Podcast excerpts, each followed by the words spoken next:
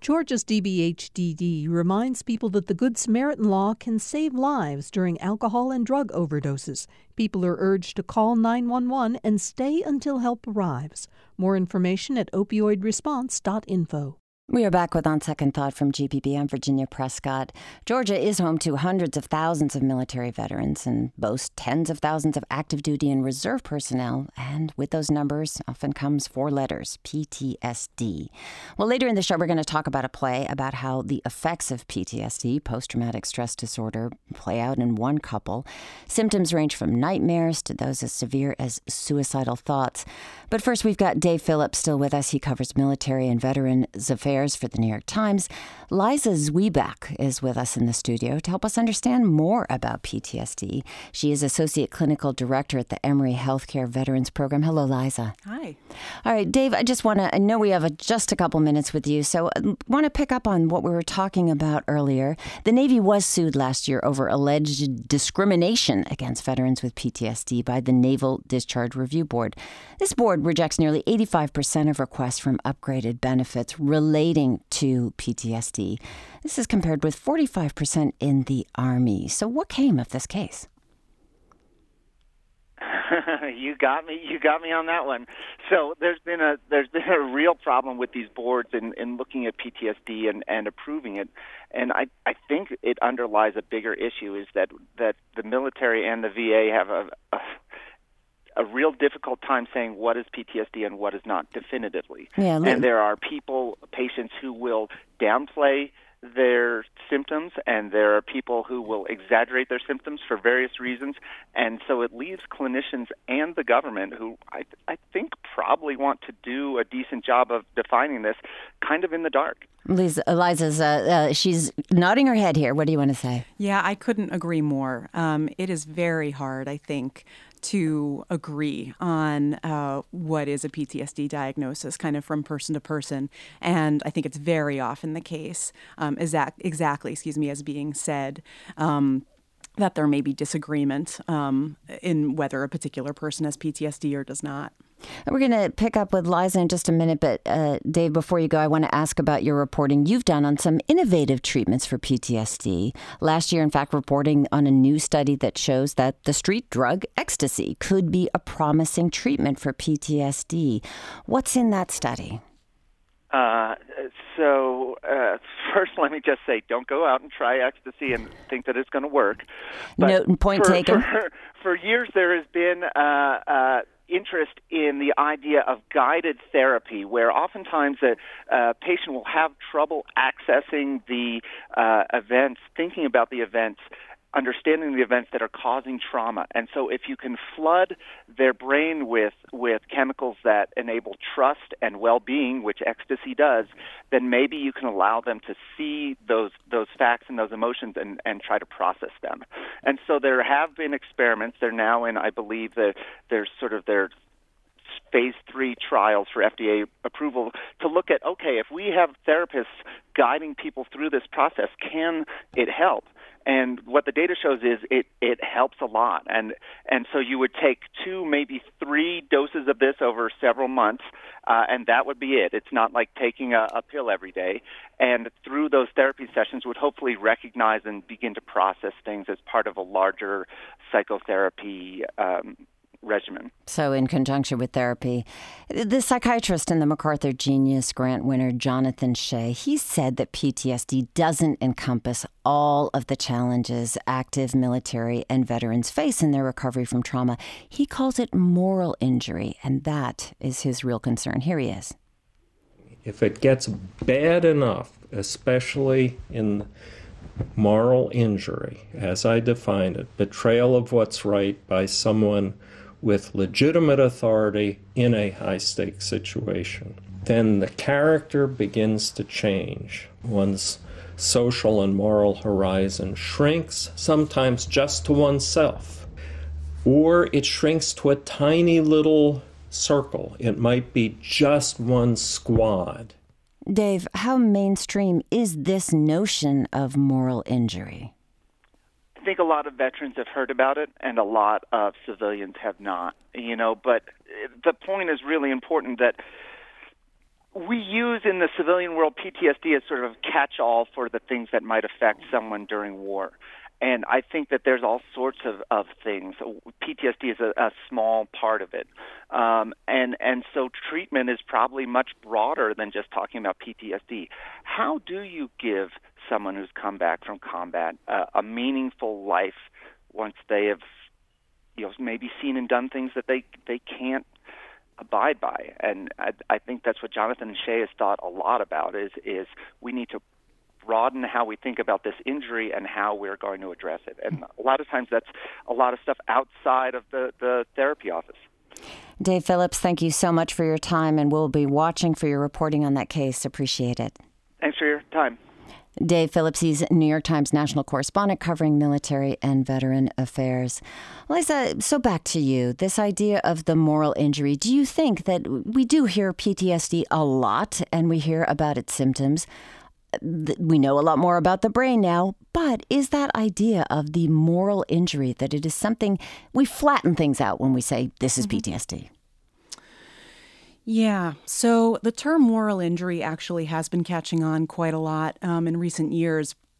Um, and um, I think is very catchy for uh, lots of reasons. I think it captures a dimension that, kind of, as you're saying, the sort of flat kind of abbreviation PTSD maybe doesn't seem to capture in people's minds. However, um, you know, you don't always get complete agreement on what moral injury is either, right? And um, to me, moral injury really a lot of it amounts to guilt and shame over one's actions, right? Um, in war, um, also in you know in civilian cases where people experience trauma and develop PTSD.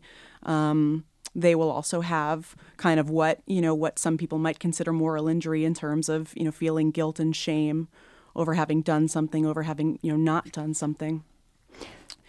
Um, but as far as I'm concerned, that guilt and shame actually can be um, part of successful PTSD treatment. And so I'm a little bit less aligned with the idea that moral injury is something separate.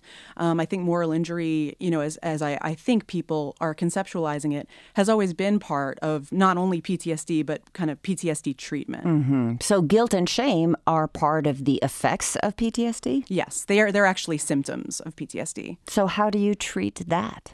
That is a great question. Well, so, um, you know, I think particularly particularly if we're talking about veterans, people who have um, acted in ways in the context of a you know of a war that don't necessarily comport with their own moral code. A lot of it comes down to contextualizing, right? And so this idea that um, we behave differently in a war zone mm-hmm. than we do in our in our normal lives. Um, I'm, I'm, oversimplifying it, of course, mm-hmm. but you know, I think as the course of treatment unfolds, we kind of see. Um, you know, our, our patients sort of unpacking and exploring their memories of what happened and kind of being able to incorporate more of the context of what was going on and what actually may have contributed mm-hmm. to their acting in the way that they did. And rather, as Jonathan Shay said, you have legitimate authority, a mm-hmm. high stakes situation. Somebody's telling you this is okay. In fact, this is what you have to do. Mm-hmm. Yes, exactly. Well, what is going on? PTSD symptoms can include anxiety, nightmares, flashbacks. What triggers those mental and emotional reactions? What's happening inside of the brain? Oh, yeah, that's a great question. Well, so um, so that we all respond as humans um, to threat in a particular way, um, which is to say that the amygdala in the brain is sort of the oversensitive alarm system, um, and then it and it is designed to react kind of quickly, but not necessarily precisely. Is that like the fight or flight? Yes, place? exactly, exactly. And um, but then we also have the prefrontal cortex, which acts more slowly um, but more accurately, right, and is able to kind of jump in and mediate and interpret what's going on. And, and, you know, an example I would give is you're you're walking along and you see a stick on the ground, and it, for a second you say to yourself, it's a snake, and your body kind of reacts in a way uh, that looks like a fear response. And then, you know, the kind of the prefrontal cortex part of your brain jumps in and says, no, it's a stick, it's fine, carry on. Um, so that's the way that we are, you know, built to respond. Uh, the person with PTSD will have more activation in the amygdala. So studies have shown there's sort of more activation in the amygdala, the the fight or flight um, piece, um, and less activation or underactivation of the prefrontal cortex. And so the world kind of seems more dangerous mm-hmm. to the mm-hmm. person with PTSD than it might actually be. So they're seeing a lot more snakes, or that yes. stick stays a snake a lot longer. Oh, that's I, I might say both. Actually, I would mm-hmm. say there's just kind of like an over attunement to the presence of threat and danger in the world. So you said that the body feels this. What mm-hmm. are the effects on the body of PTSD? Mm. Um, there is um, so so I will say it's uh, you know I I myself am not an expert on the effects on the body. I'll just kind of talk a little bit basically about how um, the body is not meant to be constantly in fight or flight. You know, fight or flight is meant to be a real momentary kind of life saving um, adaptive response. The person with PTSD spends more of their time in fight or flight than is optimal, right? And so a lot of stress hormones are flooding the body more than is ideal. And that tends to have, I'm just going to speak broadly, kind of long lasting effects um, on the organs, on the heart, so on and so forth, on just kind of overall um, adaptive functioning.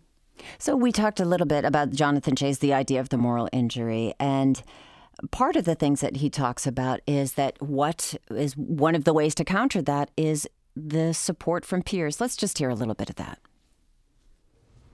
Credentialed mental health professionals like me, in my view, have no place in center stage. It's the veterans themselves healing each other that belong in center stage. We're stagehands.